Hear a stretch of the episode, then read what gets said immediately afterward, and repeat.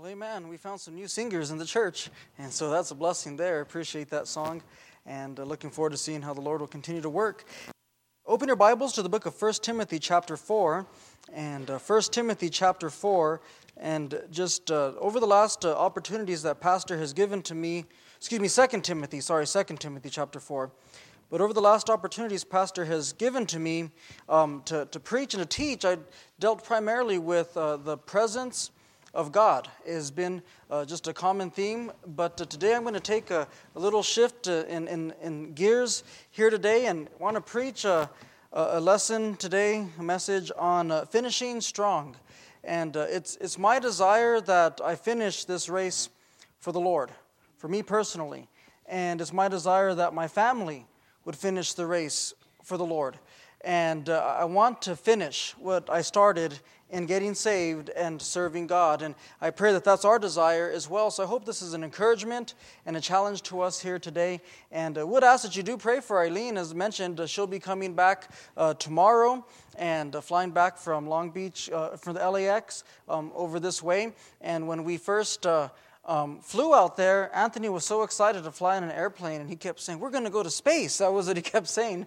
And uh, as we began to go, and the, the plane took off, and you could feel it in your stomach, you know, it feels like a roller coaster, and he saw the ground get further, he, he wasn't too excited about that. And we had to close the, the window there on him because he was uh, starting to get, he was nervous, he started crying and, and all that, and he had to hold Eileen's hand and everything else. And, and so he has to go through that tomorrow again. So thankfully, there's no layovers anywhere, just a straight shot. So he'll, he'll make it back in one piece. But uh, um, looking forward to having them back uh, with us and just praying the Lord will bring them back safely. And so please do that. And over the last uh, week, um, I tell you what, uh, I, I never I, always appreciate my wife and what she does, but every once in a while you, you need a reminder of how much a, a wife helps in a home. And I, was definitely reminded this week how much I needed her. And uh, Wednesday, it was, it was a rough day for me. There, we, I put my alarm and, and I, I said, okay, I'll, I'll, hit the snooze. And I didn't hit the snooze. I turned it off and I woke up like 40 minutes past the time I wanted to get up. And, and then we come down home and, and we get to the, or come down to the school. And, and then I realized I didn't have the keys to the school. And so I had to go back up and get the keys. Didn't feed the kids breakfast that day, forgot their lunch, all sorts of things and all that. And then, because my mind is so focused on preaching chapel, I guess everything else is just gone, and she handles so many of those things that I don't even recognize often. And so I really do appreciate my wife.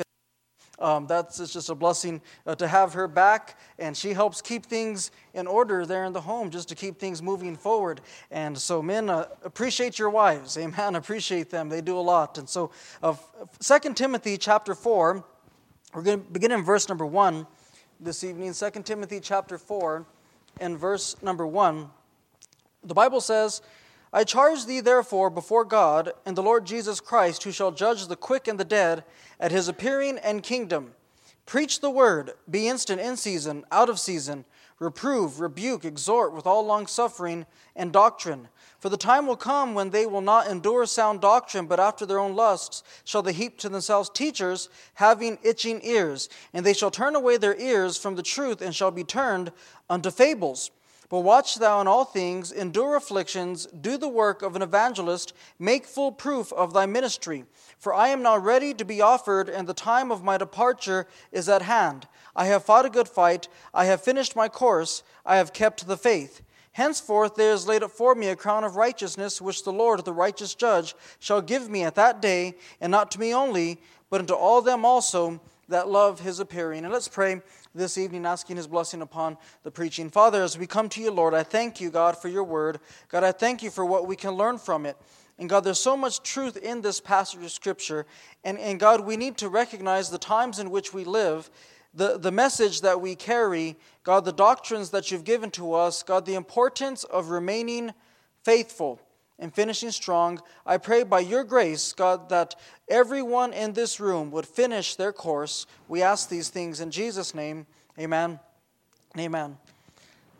As we read this passage of Scripture, Paul is writing from a prison cell and he's about to be killed um, for his faith in the Lord Jesus Christ. And uh, we in the school have gone through this book of Second Timothy uh, many times in the since I since I we started in the school and, and doing devotions and and I'm not sure if the young people remember, but the first month and a half I taught continually on the word endure and just went through section by section about enduring and and, and getting through things. And often when I think of the word endure, um, you know, some people think of it, they think of it as finishing and barely getting through. When I think of it, I think of it as finishing and finishing strong.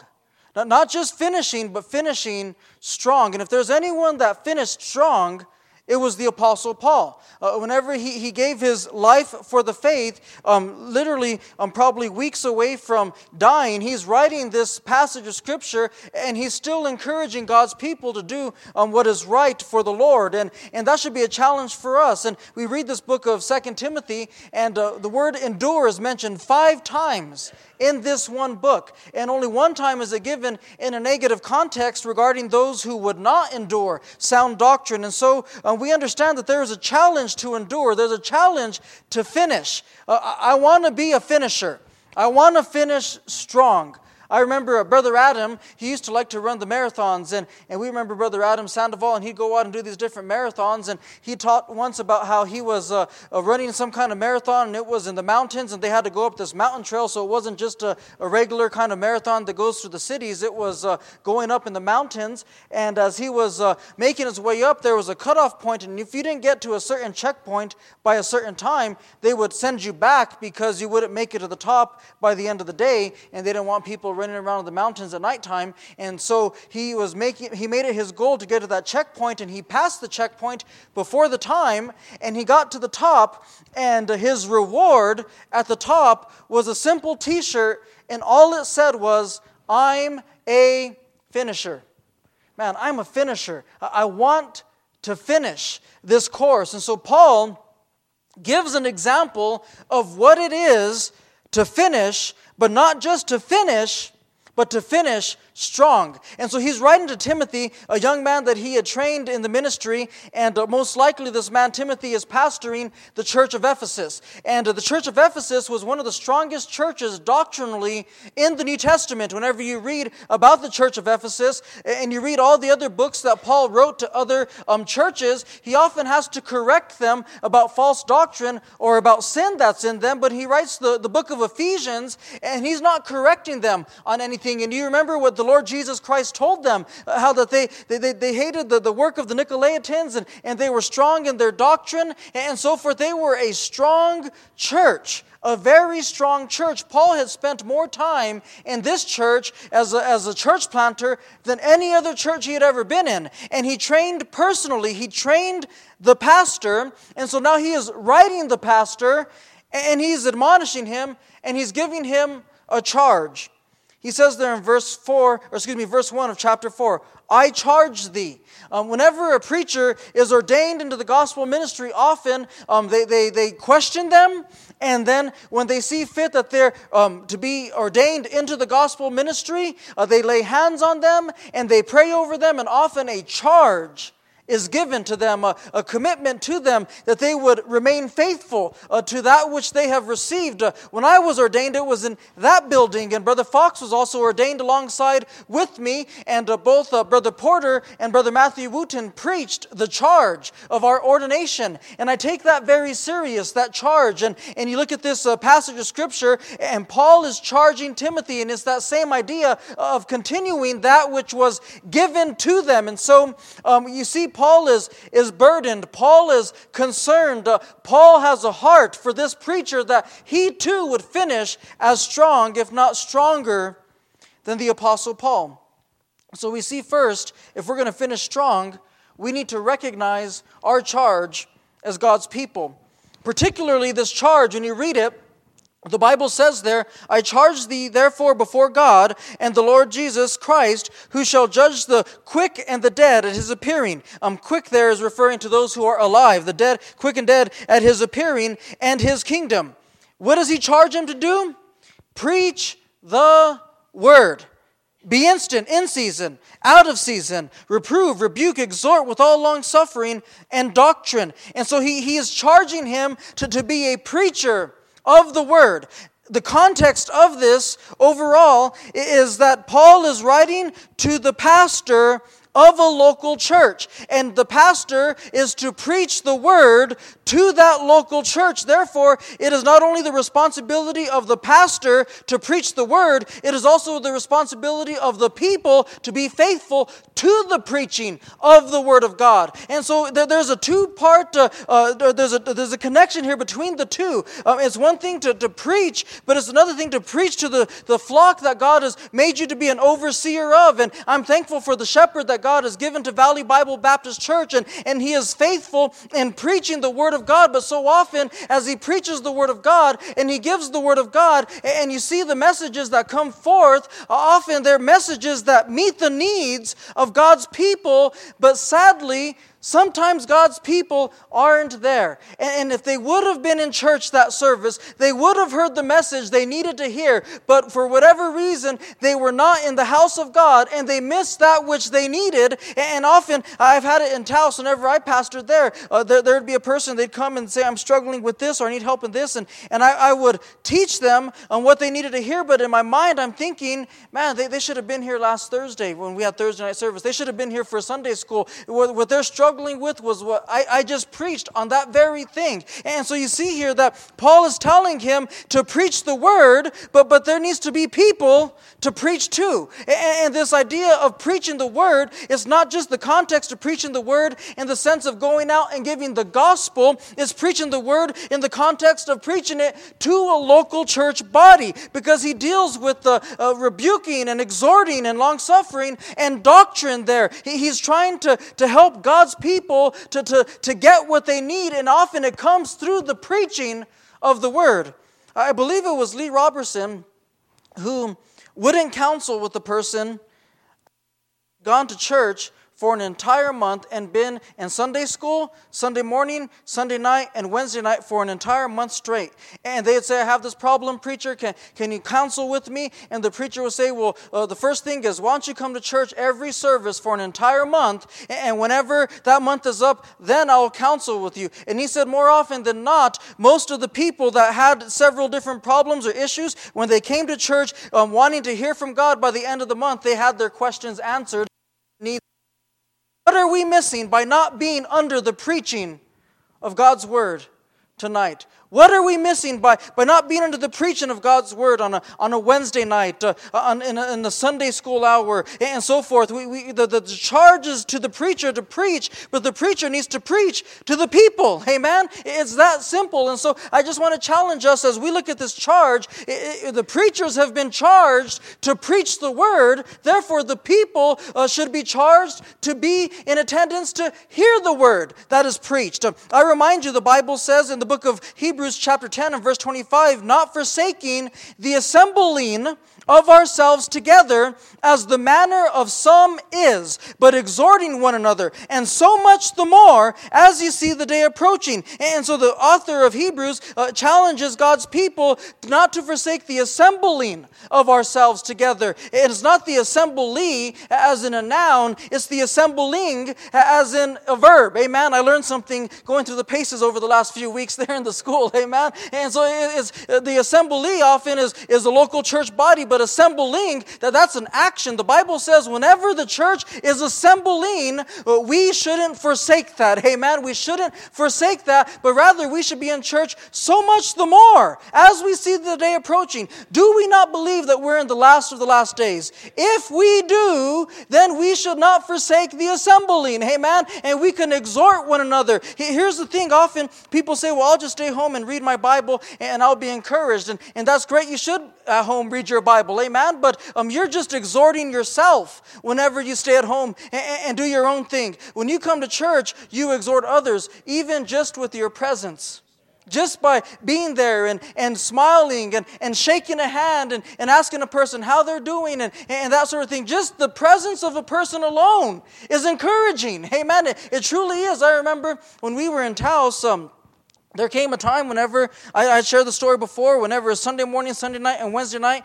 and just uh, five people in church, and one of them was a, was a baby still, and, and that sort of thing. And I remember as, as we began to go, I, I went before the Lord and I said, God, I hope I'm not being superficial or carnal, but I'm tired of preaching to empty pews. Could you please bring uh, some people, and, and we'd go out and we were door knocking, we were inviting people to church, we, all these different things, witnessing to people, sharing the gospel, but just people weren't coming. And I said, God, please don't let me preach to empty pews. And I'll say this much God answered that prayer for me. And there was often times whenever we'd be in church and I'd look around and just be, even years later, I'd look around just be me and Eileen and, and the kids, and Miss McJunkins would be there, and Brother Mike would show up, and I'd say, Man, where's everybody else at? And all of a sudden, a crew from Texas Texas would come in and they say, We're on vacation. And they'd bring like 10 people to church. And I always had somebody to preach to. And it was always encouraging just to, to talk to somebody, just, just to fellowship with God's people. And, and let me say this you being here does matter. It is encouraging. It is encouraging to other people. And so we need to be faithful in the assembling of God's people here in the local church. But as we consider this charge, um, Paul told Timothy, I charge you to preach the word. And so if he's going to preach the word, um, then there needs to be some people to preach it to. And as we consider that thought, our pastor has been given this same charge. Uh, we should be faithful to listening to the preaching of the word of God. Let me say this it says, preach the word in verse 2. Be instant in season and out of season. Uh, you know, it's the responsibility of the preacher to always be ready to preach. Let me just add this, though, you as a Christian, um, every single Christian, I believe, ought to be a witness for the Lord. We always ought to be ready to, to give the gospel as well. Every single one of us. Some people say, well, I don't have the gift of evangelism, or I'm kind of shy, or I get nervous, and, and this and that. Those things don't matter when it comes to sharing the gospel. We, we need to be ready to, to give the gospel at all times. And, and you see that the, the readiness, be instant, in season, and out of season there. Uh, the other day, um, there was some miscommunication um, about uh, going to El Rito. And uh, I was expected to go to El Rito, and, and I wasn't at El Rito. Hey, man, I, I didn't get the memo on that. And, and uh, Brother the car was there and he had to give the lesson. And he told he told me afterwards you taught me a good lesson on being instant in season and out of season. Man i said all of us had had to have that experience in our life. One time i was in a, in a church in california down in riverside and a friend of mine from bible college his dad was the pastor of that church and uh, so i went to go visit him and i wanted to visit my friend and go to his dad's church. It was a church plant and and you know i've been praying about church planting so i wanted to see what a church plant was like. And so there were in church, and, and the pastor came up and, and he said, You going to Bible college? And I said, Yes, sir. You know how you are whenever you're in Bible college training for the ministry, you know, you hold your Bible the right way, and yes, sir, yes, sir, and all that kind of nerdy look there that you got going on. And there he was, Yes, sir, yes, sir. And, and he said, um, You called to preach? And I said, Yes, sir. And he said, All right. And he went and did his thing, and there we were, and everyone was singing. They had a special music, and he said, We got a preacher boy that's trained to be in the ministry, and my preacher did this to me, and I'm going to do it to you. Brother Stefan, come up and preach to us and just called me right from the pews. And I had to get up and preach and, and that sort of thing. And afterward, he said, you, you need to be instant in season, out of season, and all that. And it was, it was a blessing. They, they, they took us to dinner that night. We went to Coco's and had some banana cream pie. Amen. But uh, instant in and out of season, the Bible says. And then it goes on to say, um, reprove, rebuke, exhort with all long suffering and doctrine. The, the, the manner of preaching that is to be given is preaching that challenges us. Now, I understand sometimes we need to be comforted in preaching. There's been times when I've gone to, to conferences and I've been discouraged and I needed God to speak to me and I wanted to quit and all these different things like that. And God, through the preaching of His Word, met my needs and, and helped me. But, but as, as you consider the idea and the thought of how He's to preach, the preaching involved rebuking. See, see, we live in a day and age where everyone wants the exhortation, but they don't want the rebuke.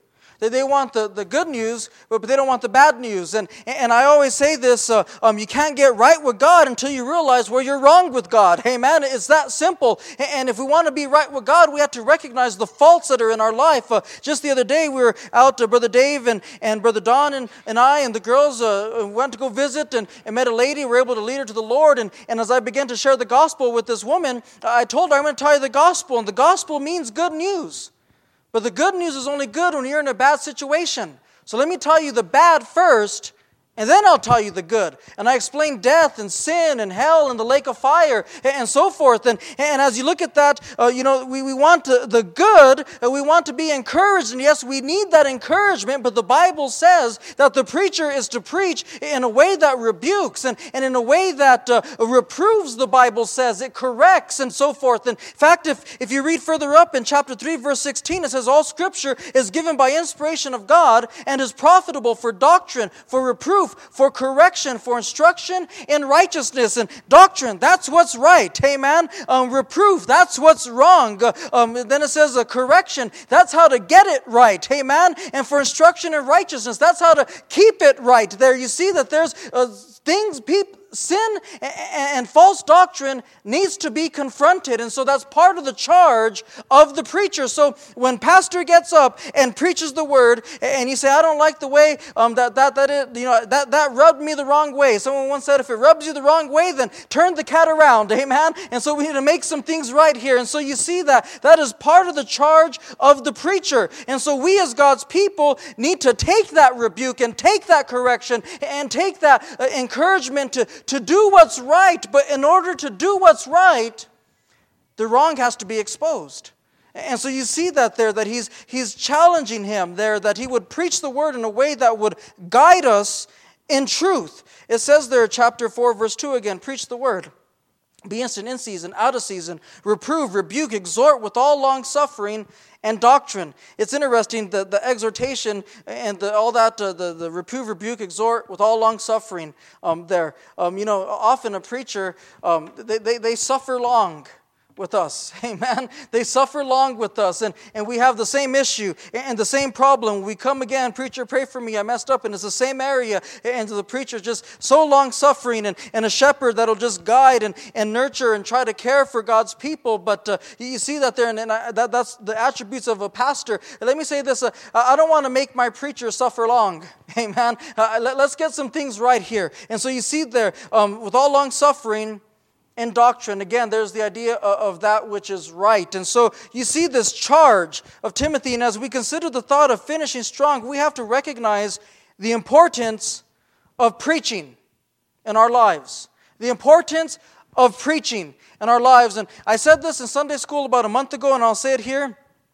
Before there ever was internet preaching, before there ever were podcast preaching uh, sermons, before there ever was internet ministry and, and radio ministry and, and television ministry. If you were going to get preaching, you had to go to the local church to get preaching. That that was God's plan. And let me say this, I'm thankful that there's videos on the internet that you can listen to sermons and watch preachers and all that sort of thing I've learned from the internet. But I'll say this much, I'm not going to let a person online take the place of my pastor.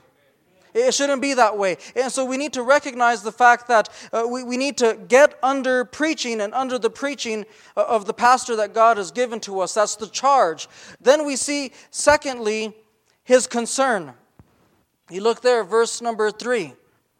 It says, For the time will come when they will not endure sound doctrine but after their own lust shall they heap to themselves teachers having itching ears, and they shall turn away their ears from the truth and shall be turned unto fables. And so you have the charge to preach the word, but you have the concern that there's going to be false doctrine.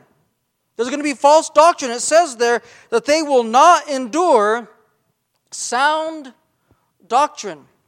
This is the time that word endure is mentioned in a negative context, and it's regarding those who can't handle sound doctrine.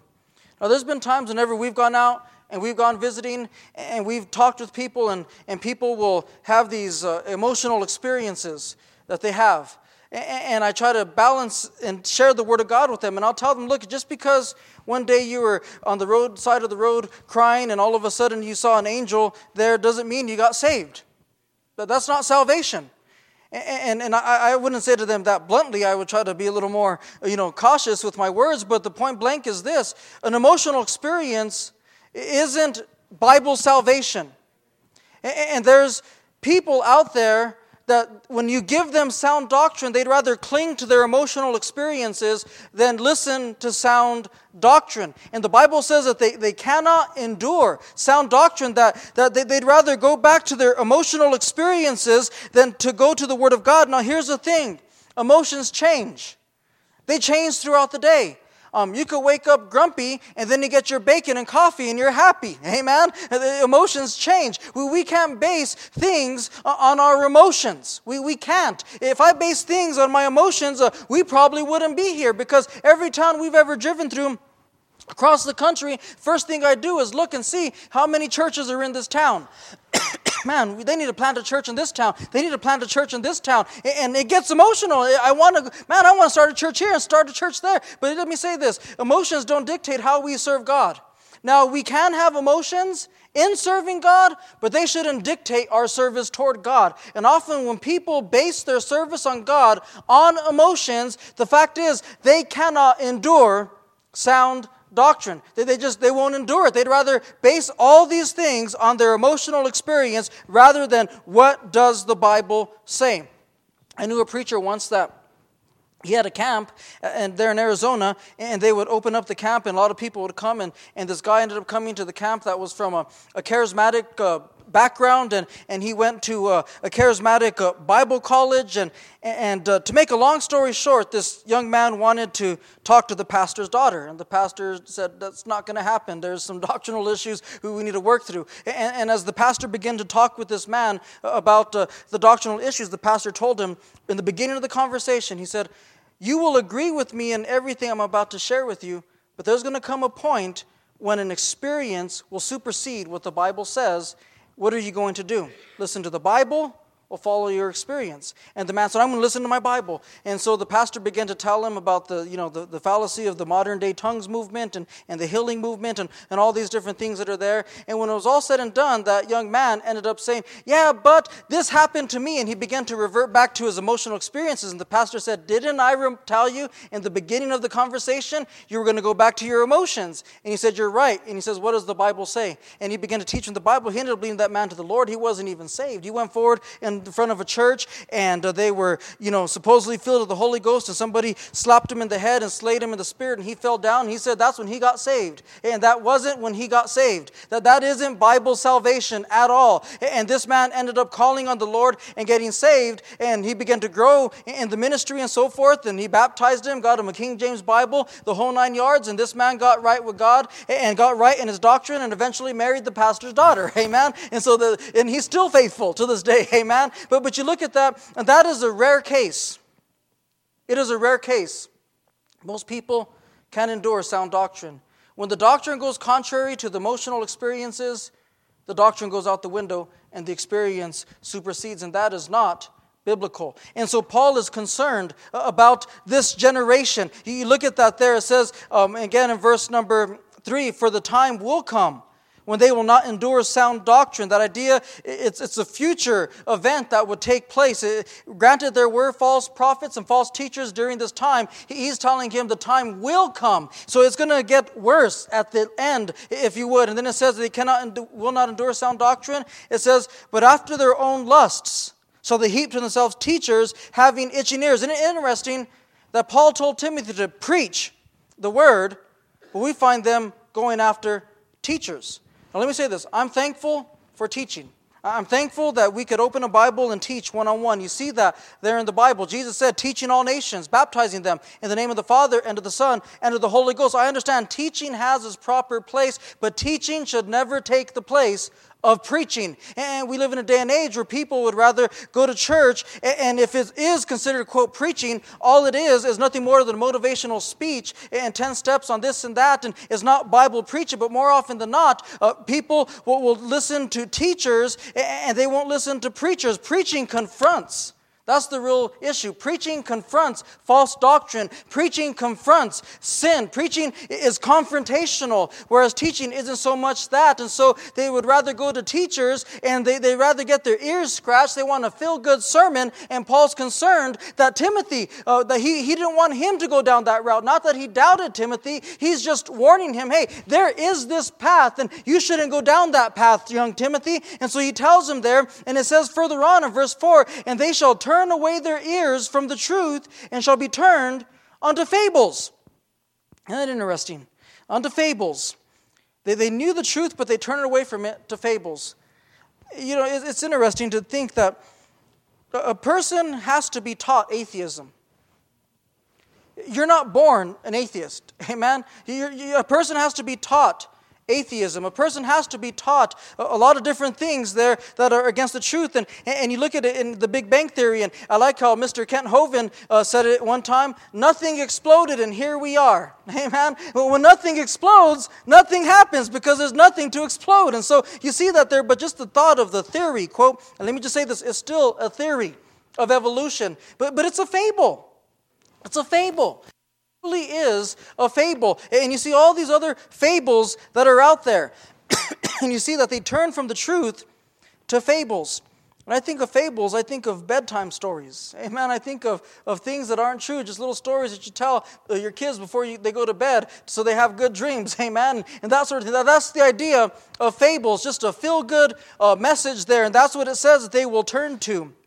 So he's concerned about that. And, and we don't have time for it, but uh, you, you read throughout 1 Timothy, and you read here in, in 2 Timothy, you, you read in the book of Titus, you, you read in the book of 2 Peter, um, the, the end days, particularly the end days, and the turning from truth that happens in the latter days. And so Paul is concerned uh, with Timothy. So as we look at this thought, as we think about finishing strong, uh, uh, one, we, we need to recognize the concern, uh, excuse me, the, the charge that Paul has been given or giving about preaching, and we need to be under preaching. If we're going to finish strong, uh, we need to be under preaching. Amen. If we're going to finish strong, we need to recognize the same concern as Paul um, had, and that is that there are false teachers that are out there, and we need to be aware of those false teachers. Amen. If we're going to finish strong, we we need to know the difference between right and wrong, between a, truthful preacher and a false prophet there if we're going to finish strong because what we feed ourselves will affect whether or not we finish. There's a term in,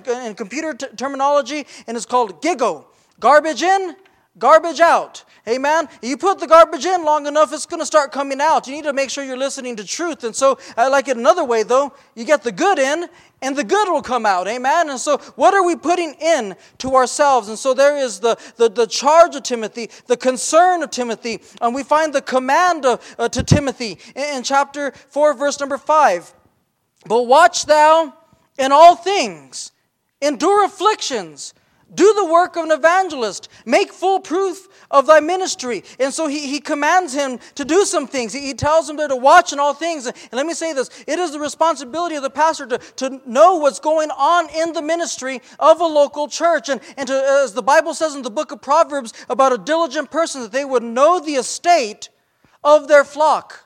They would know the state of their flock. And so, pastor may have to deal with some things, and, and he may see some sin in your life, or, or, or a bad spirit, or, or something that's changed, and a change in, in attitude, and so forth. And he may say, Hey, can I talk to you after church for a little bit? And pull you aside and talk with you. What is he doing? He's listening to that command. That's what he's doing. He's making full proof of the ministry there. He, you see that it says that and watching all things. He, he is diligent, look, diligently looking through his flock and making sure that his sheep are, are moving forward in the ways of God. And so he's watching in all things. He's making full proof of the ministry. And then it says, endure afflictions. Now, I just want to say this here today that uh, there's enough afflictions from the world. We as God's people shouldn't afflict the men of God.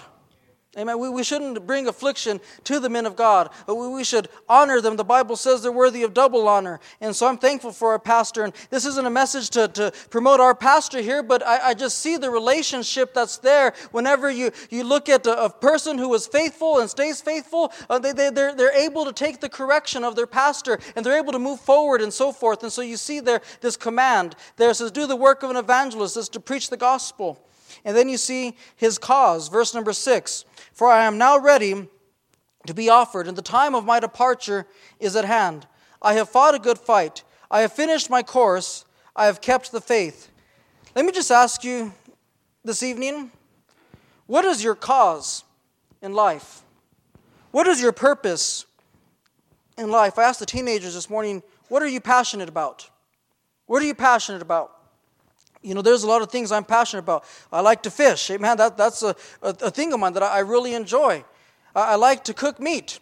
Amen. That's something I really enjoy. My first word was garnet. Amen. I like meat. And literally, garnet, not meat, garnet. Amen. I like meat. Those are some things that I'm passionate about. I enjoy them, that they're a blessing to me, and, and, and so forth. And I like to take people out on the river and show them how to fish and help them catch their first fish and things like that. We had a church camp once, and we went with Brother Wooten up in the mountains there by Sipapu there in La Junta Canyon. And uh, there's a little boy there, and his dad uh, came from the city and didn't know how to catch fish. And he said, Brother Montoya, can you help my son catch his first fish? And I said, we will help him catch a fish, amen. He's not just going to catch it, he's going to clean it, he's going to cook it, and he's going to eat it, and, and all that. And there he was, and, and he had been out there for like two hours and, and nothing. And I said, I need to get back to help them cook. And, and uh, before long, about maybe 20 minutes later, here he comes with his pole, and, and there's a brown trout on there, and I got a fish, I got it. And it was about a 12 incher, it was a good size. And I said, All right, you ready to clean it out? He says, I don't know how to do it. I said, Here. And I had a fish that I already caught. I said, Watch me. And I got my knife and cleaned it out and I gave it to him and, and he cleaned it out and, and he ripped out the guts and everything, cut off the head, and then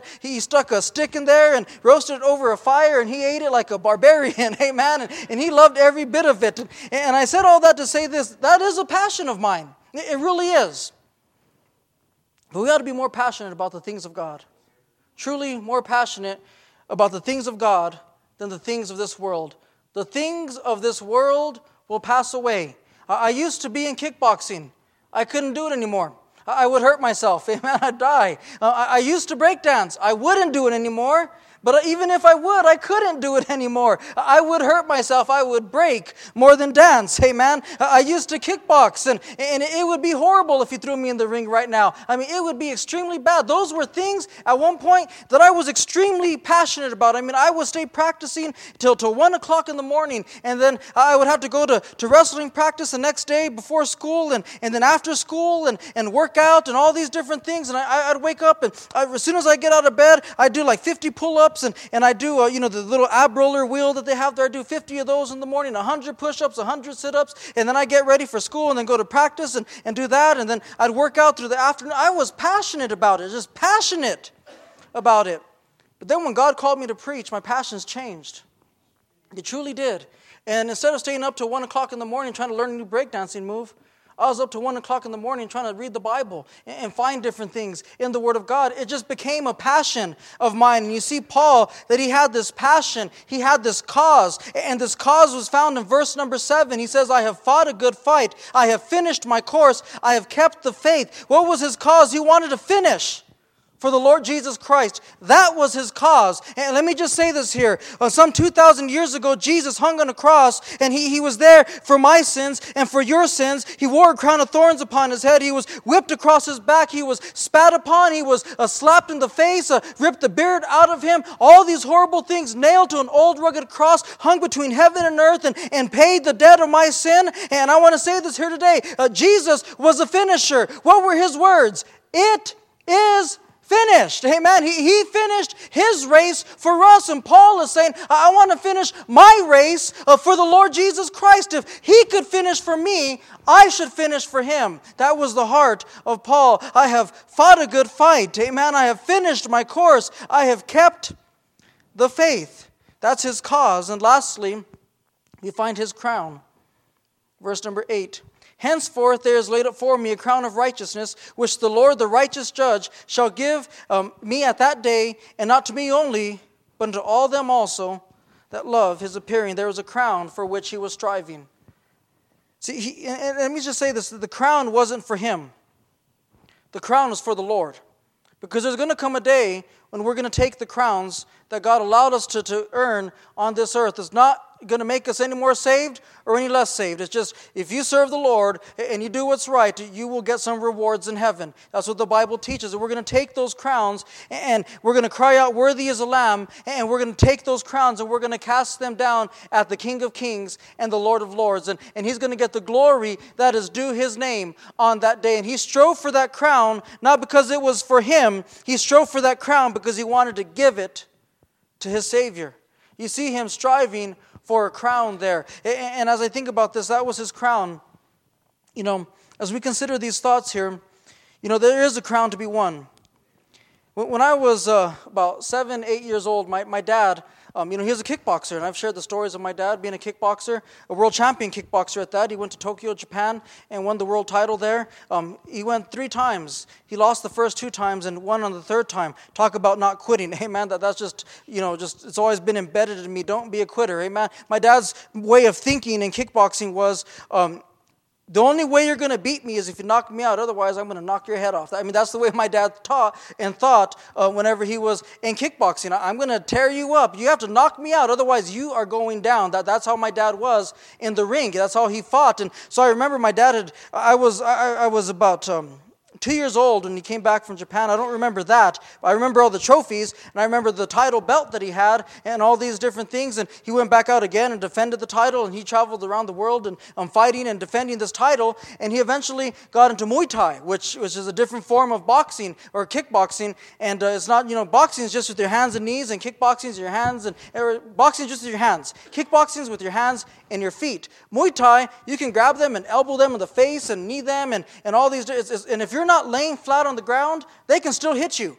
First time my dad ever fought Muay Thai, he slipped on the ground, fell on his hands and knees, and he thought, oh, I can get a break. The guy was tearing him up, and the guy from the middle of the ring jumped across and boom, kicked him in the head and knocked him out, and that sort of thing. That, that day he did get his head knocked off um, whenever that happened, but uh, one of the very few fights that he did lose. But he determined that he was going to be a champion in Muay Thai after he lost horribly after that match. And he became the North American Muay Thai champion whenever I was seven years old. I remember he fought a man by the name of Joe Masso who had held the title, and it was at West Mesa High School.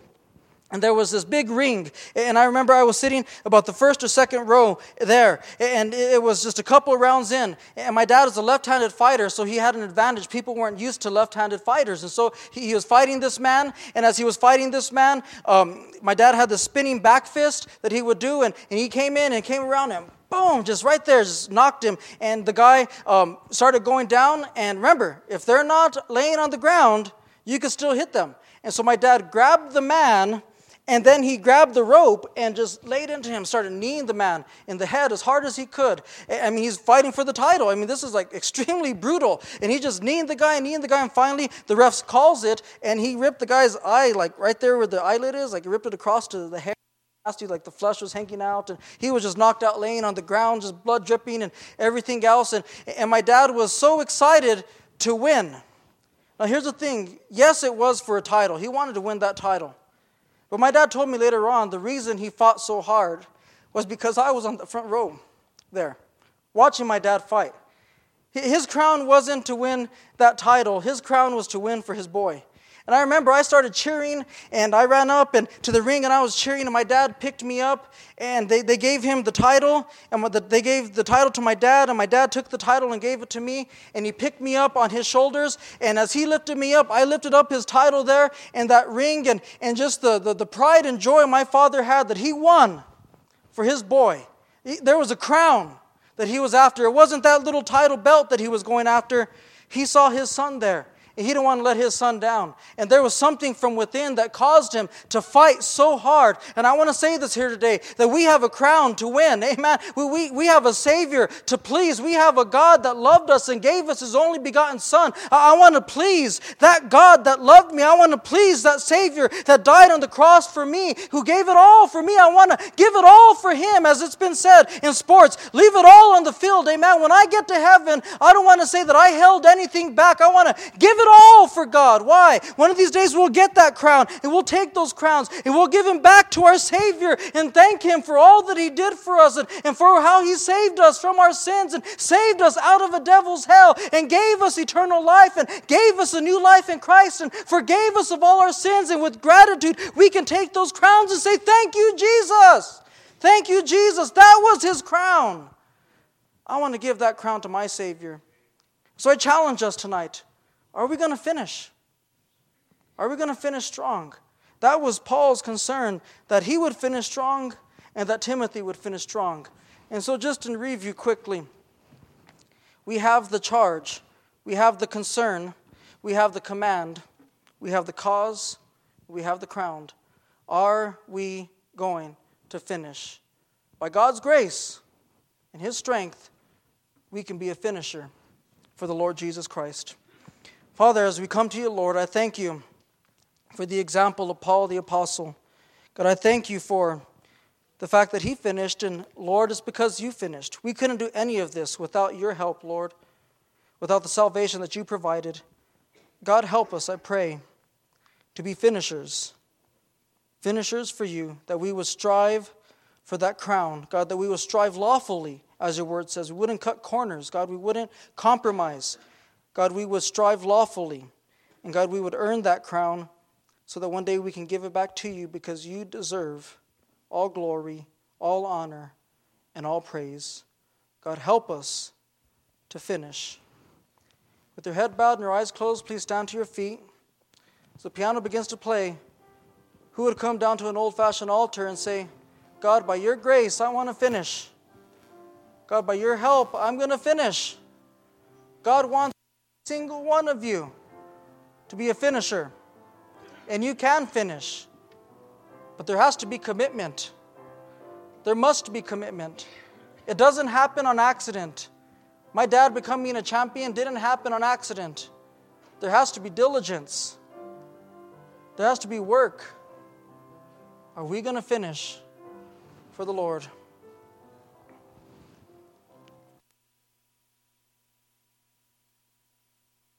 Use you. God wants to enable you. God wants to empower you. God has great plans for you. But you have to be committed to that calling. You have to be committed to that cause. Are you going to finish? By God's help, you can.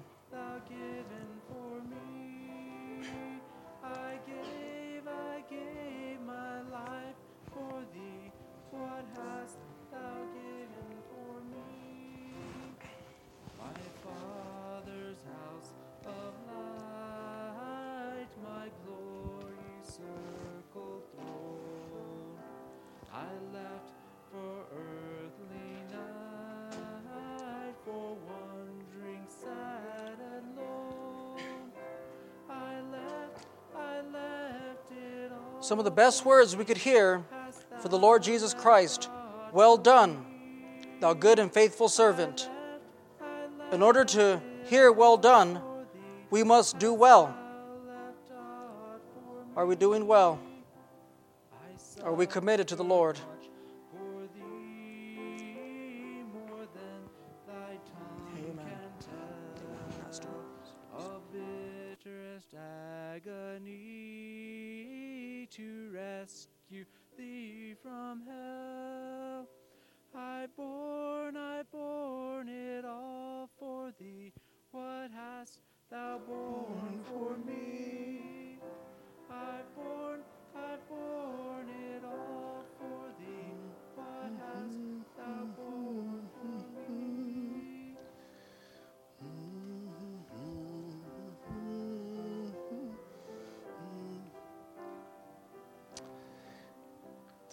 That a blessing? And uh, the life of Paul the Apostle and uh, finishing